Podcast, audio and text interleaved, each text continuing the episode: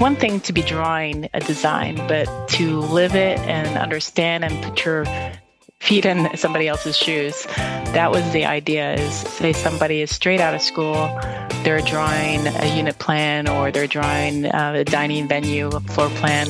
They can go to a community and live a day in the life of a senior for the next 24 hours. When they arrive to the community, they're assigned by um, staff a fake ailment. So, for me, for example, I went to Indiana and I was assigned a wheelchair and I was told that I was getting my hip replaced. So for the next 24 hours, I'm navigating a community in a wheelchair. So it's a tool for our staff or designers to really put themselves in the shoes of who we're designing for.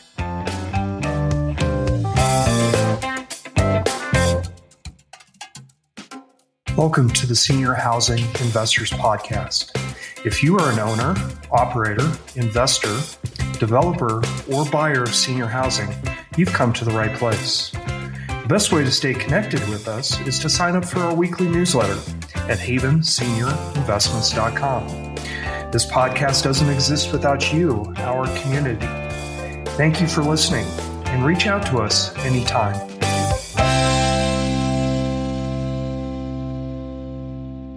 Welcome back, everyone. Today, Kelsey Harrimans, my co host, has the pleasure of interviewing an amazing architect that was recently named a 2023 Design Champion by Environments for Aging. This award that she was awarded celebrates leaders within the senior living design sector who are bringing change and advocacy to the industry. Kelsey? Thank you, John. Hey, everyone. I am so excited to be here today with Siobhan Favardin, who is the Global Practice Director within the Senior Living Department of HKS. HKS is a global firm of architects, designers, planners, and advisors who create places noted for their beauty and performance. Thank you so much for being here with me today, Siobhan. Kelsey, thanks. It's a great pleasure to be here. Thank you for inviting me. Yeah, of course. Well, I'm excited about our conversation. So, first, um, just tell our listeners a little bit about yourself. Sure. Um, well, I, I live in Texas. I've been here since uh, last millennial, 1999. I consider myself an honorary Texan, even though I wasn't born here. Um, originally from England, uh, my mom is from Northern Ireland, and my dad is from Iran. So uh, we we always joke around that nobody in our family is from the same country, but uh, we all consider ourselves Texan. That's great. Yeah, I feel so. I I've been in Colorado now over half my life. And I feel like, okay, maybe I can be an honorary Colorado, maybe, maybe not. I don't know. Some people think different. That's really neat. So have you been um, over to Ireland area? Yes, I have. I still, in fact, have some family over there. My aunt and uncle and their children, some of their children are there. They also have family in England. So I do go over there sometimes. I don't get there as much as I'd like to, but uh, hopefully in the future I'll be able to travel there more. Yeah, that would be wonderful. I hear it's beautiful. Someday I hope to get over there. Let's jump in and talk about kind of your path. How did you choose this path of architecture? Well, I, have always been interested in the arts and in the sciences. As a child, I never really had enough Legos. There just seemed to be this desire to have endless supply of Legos, and I just couldn't get my hands on enough. It was a great way, I think, for me to harness the artistic side. And also, I loved physics in middle school and high school. It was a great way for me to harness uh, the two and, and blend them together. My dad, he came from an engineering background. He's an electrical engineer, software engineer. And my mom was a teacher. And so she kind of guided me towards this path. Uh, she exposed me to architecture. Um, we traveled a lot as a family and just pointing out things to be looking at, always being curious.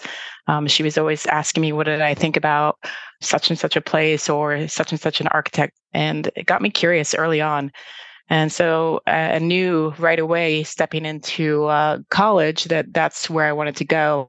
So uh, headed to the University of Florida. They had a great program for undergrad in Gainesville, and um, the rest is history.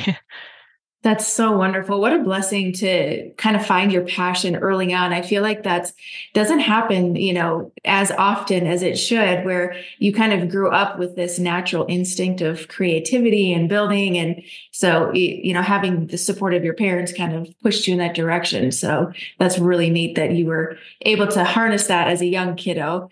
So being in architecture, I know that you've probably done a couple of different um, types. Did you always want to be in senior living, or did something else kind of pull you in that direction?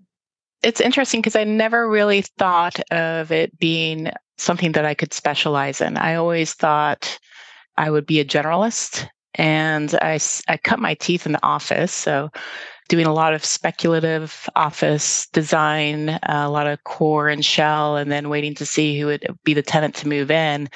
And it was really great way to learn how to put a building together very quickly. Schedules were fast. You knew um, how to work with consultants and a, a developer. The life cycle of the project was pretty short compared to what we would say like a life cycle of a design period for hospitality or senior living. But you know, after about five years or so, I was looking for something with a little more purpose, uh, a little more program. The background at the University of Florida was really about spatial organization, less about the facade design and how spaces come together. And so I really wanted to get back to those roots. And uh, senior living uh, kind of landed in my lap with an opportunity. One of my friends had connected me to uh, David Dillard, who was heading up a practice uh, that was focused just on senior living.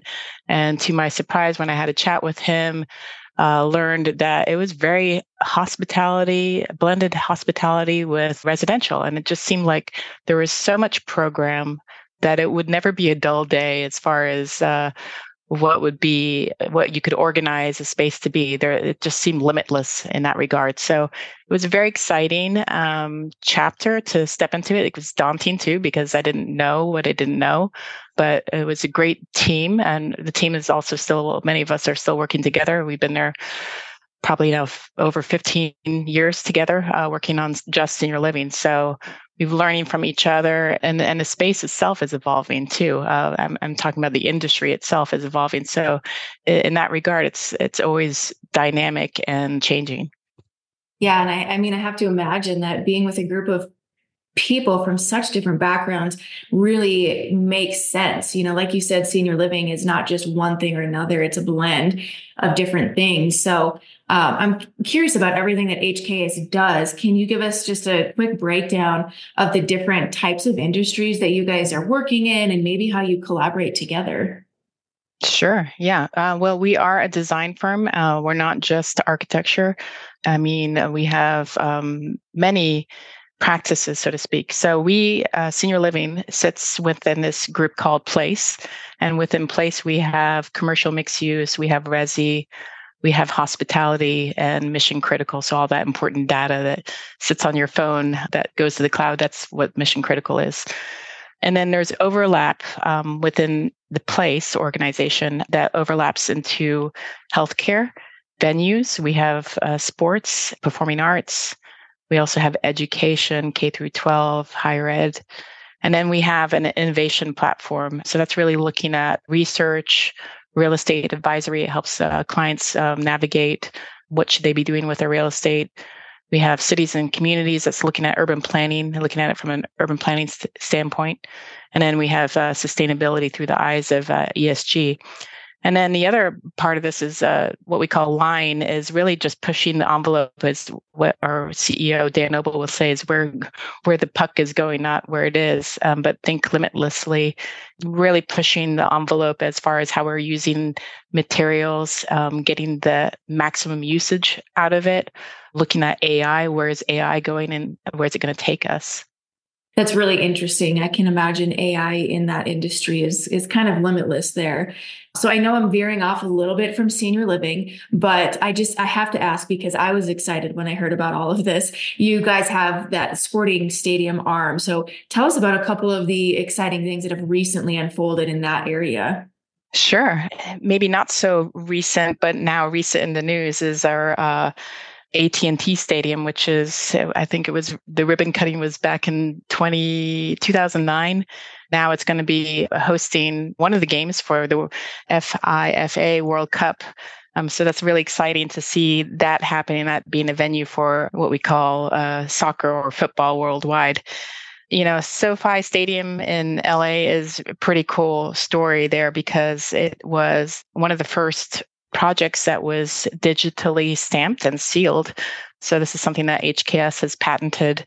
It's an emerging technology that uh, allows us, instead of printing documents and signing and sealing them, it's submitted to the city, submitted to the contractors uh, through a BIM model because it's so complex. It's at the point where paper doesn't make sense. So it's really cool to see something like that, the SoFi Stadium, then the technology that was uh, developed through that is now being shared with other parts of our practices and, and a, a potential method for project delivery. That's yeah, that's absolutely incredible. Like just groundbreaking and eh, like you said that you can use that in your other areas of the practice too. So that's really cool.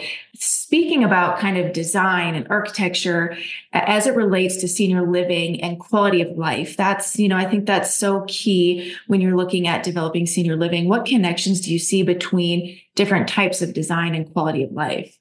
Yeah, I think it's more connection now. I think operators, developers uh, are seeing the value in ESG. They're seeing the value in connecting the outdoors and indoors and blurring that line, so to speak. They're seeing that it, it, it actually has an impact on mental and behavioral health. So I think what we're going to see, and we already are seeing this, is a lot more blurring of the lines between uh, landscape and interiors. So what that means is a more open windows in key areas, more spatial connections than we and less formulaic. So we're seeing more curated spaces for uh, seniors. And, and I think we're also, you know, we saw this during the pandemic. It was pretty strenuous for staff to take care of our loved ones and making sure that uh, staff retention is is there. Uh, how do we elevate the staff experience and making sure that their break room for example is not just a back room that's has no windows but it's really an experiential place it's an oasis because some staff may not have the best place to come home to. And so if you can create an environment that is great experience for staff, they're excited, they want to be there and they can feel at peace because a lot of times this can be a very stressful environment when you're taking care of people that are distressed. Yeah, absolutely. And I think, you know, more and more lately, it's just become so apparent that staff has to be taken care of. You know, it's such a tough job sometimes to take care of people in senior living. And so if you can pour into them and support them in, in different ways that might seem small, but are actually, you know, a huge deal to them, like you said, a, a break room that has windows or that's relaxing. So that's great um, that you guys can see that quality of life is not just for the residents, it's for the staff and everybody involved. So Tell us more about the mixed use environments um, in senior housing. I know that that's a big project for you. So, what are you guys doing in that area of architecture? We're working a lot with cities and communities that's um, looking at design through an urban lens and more integrated beyond the walls of the actual physical senior living community. So, what I mean is, creating environments that are vibrant, uh, welcoming for not just a senior living resident, but it could be build some curiosity for folks that may be walking down the street and saying, oh, you know what, I would like to have a coffee at this this coffee bar down the street, but it just happens to be operated by the senior living community. So really um, just blurring those lines and making it more like a, a true proper town and city. I think we're going to see a lot more intergenerational senior living communities. So the more we can involve the adult child, the grandchildren coming into these communities is great because it's uh, less of an obligation. It's more of, oh, it's dynamic, it's fun. Let's do something together with our grandparents or mom and dad. We're doing a community right now a high rise that's got a bowling lounge. So that's not just uh, necessarily for the seniors, but it's also great for the grandkids. And it's cool to see uh, people using that in different generations coming together. That's wonderful. I mean, intergenerational living is just a huge interest of mine um, and uh, Haven in general. But I'm curious about this idea, the mixed use environments in senior housing in other parts of the world. You know, it seems as though the United States uh, views aging differently than other areas in the world.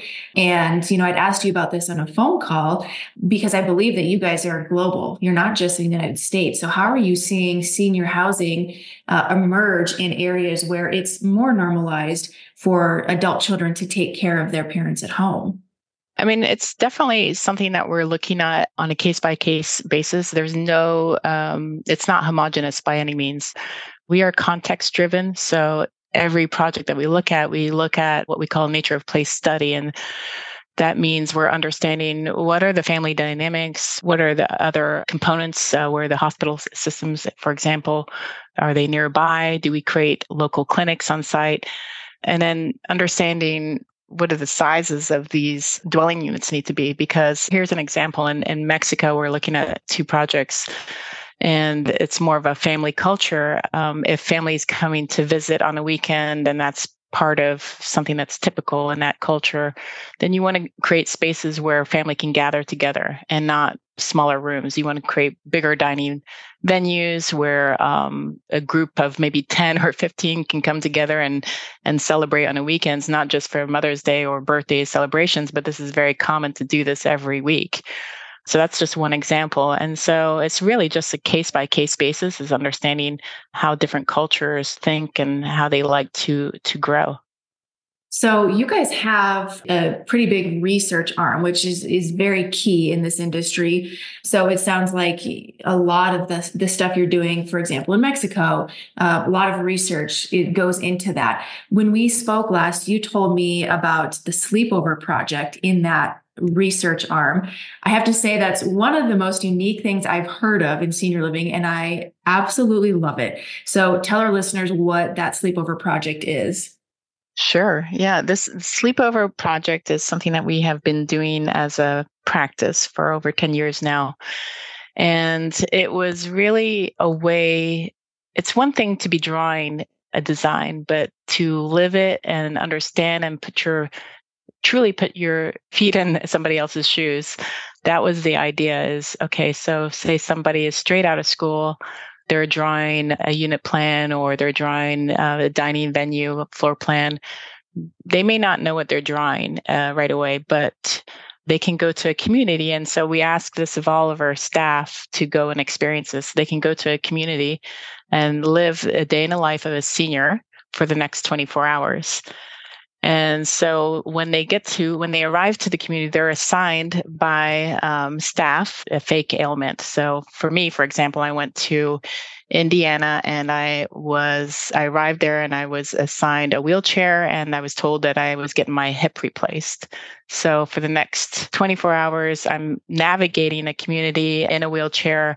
I consider myself fairly strong, um, but my upper body was struggling to make uh, the transitions between the floors from VCT to carpet and tile and so forth. So those were th- some of the things that we observe is what we would see as maybe not a big issue because for those that are more mobile, it becomes an issue. And so really builds empathy and making sure that things, details matter. Things uh, that designers like to think about is maybe planning things to be centered, such as a lavatory, a sink, and a space. But what we've learned from uh, people with Alzheimer or dementia is that they need cues to prompt themselves to do something. So, one thing that we like to do is offset the vanity so that it can provide a staging ground for the toothbrush, the toothpaste, and then here's your water. So, it really reminds a patient um, or a resident to, okay, here's how you would remember to brush your teeth. And having a, just a simple one more foot or six more inches is critical to really prompt that person. So it's a tool for um, our staff or designers to really put themselves in the shoes of our of, of who we're designing for, and really just polishing how the design can be better for the resident. Yeah, that attention to detail that you guys have found is incredible. And I imagine that as you continue to have staff do the sleepover project, you learn little little tidbits each time. And it just can, you know, it's just continuous improvement. So that's that's really neat. We are actually amping this up a little bit. Uh, next week, we will have a a geriatric simulator suit for anybody who's watched the Limitless series by with Chris Hemsworth. Mm-hmm. Uh, so that will step it up a little bit to really uh, emulate what is it was it like to have like arthritis, for example. So it'll simulate that. That's that's really cool. Have you guys ever thought about you know making like a, a docu series about that, or just you know just to share those findings um, with other people? We're talking about that. And in fact, we are going to launch a Design with Dignity playbook that will be coming out next year. What that it means is it's going to have elements of our findings from the sleepover project. And we're going to back it up with research. So um, we'll have evidence based design studies that will support uh, why we do certain things, uh, design things a certain way. Um, and that'll be backed up by research. So it will be documented um, through a design dignity playbook. Oh, that's great. So that playbook will be available to the public then, you said next year? That's the goal right now. Okay, wonderful. I look forward to seeing that. So, um, okay, my last question for you as we're wrapping up here, based on your experience as an architect, you know, all of the projects you've worked on, all of the people you've worked with, where do you feel that senior living is heading? What will the future look like? You know, I just came back from Australia was for fun, and um, I went to this community with uh, my family, and uh, it wasn't intended to stumble upon senior living. We we just looked happened to see it on Google Earth and thought, wow, this is a really cool cool area, and it was basically a food hall, and it had a wellness hub and a daycare and a casino all under one roof. And we had a blast that afternoon. And then um, we realized there, there was also housing on site. And then we, we realized after Googling it that it was senior housing. So I think it was highly successful. It's obviously intergenerational. I think what we're going to see in the future is more of a a mixed use setting of everything all under the one roof, more vibrant communities, less autonomous communities. Now, that's not for everybody uh, necessarily, but I think there's going to be more of a blending um, between uses of uh, wellness and healthcare. And um, I don't necessarily think will be clinical per se, but it'll be more behind the scenes and a support uh, for the senior living communities. Well, I am very much looking forward to what you guys are going to do in the future. It sounds like you're you're headed in the right direction, and that's really exciting. So, thank you for everything that you guys do uh, for our senior community, um, and thank you for joining me today, Siobhan. It was really fun getting to know you and what you guys are doing over there at HKS. So, if anybody that is listening wants to get a hold of you, wants to learn more about your projects or what you're doing, what is the best way for them to find you? Sure. Yeah, you can reach us at www.hksinc.com. And then if you um, type in senior living, you'll find me there. Uh, I know my name is a little bit challenging to spell, but it's S I O B H A N. You should get it there. But happy to talk with anybody interested in learning more. All right, wonderful. Well, thank you so much for joining me today. Thank you, Kelsey. Pleasure.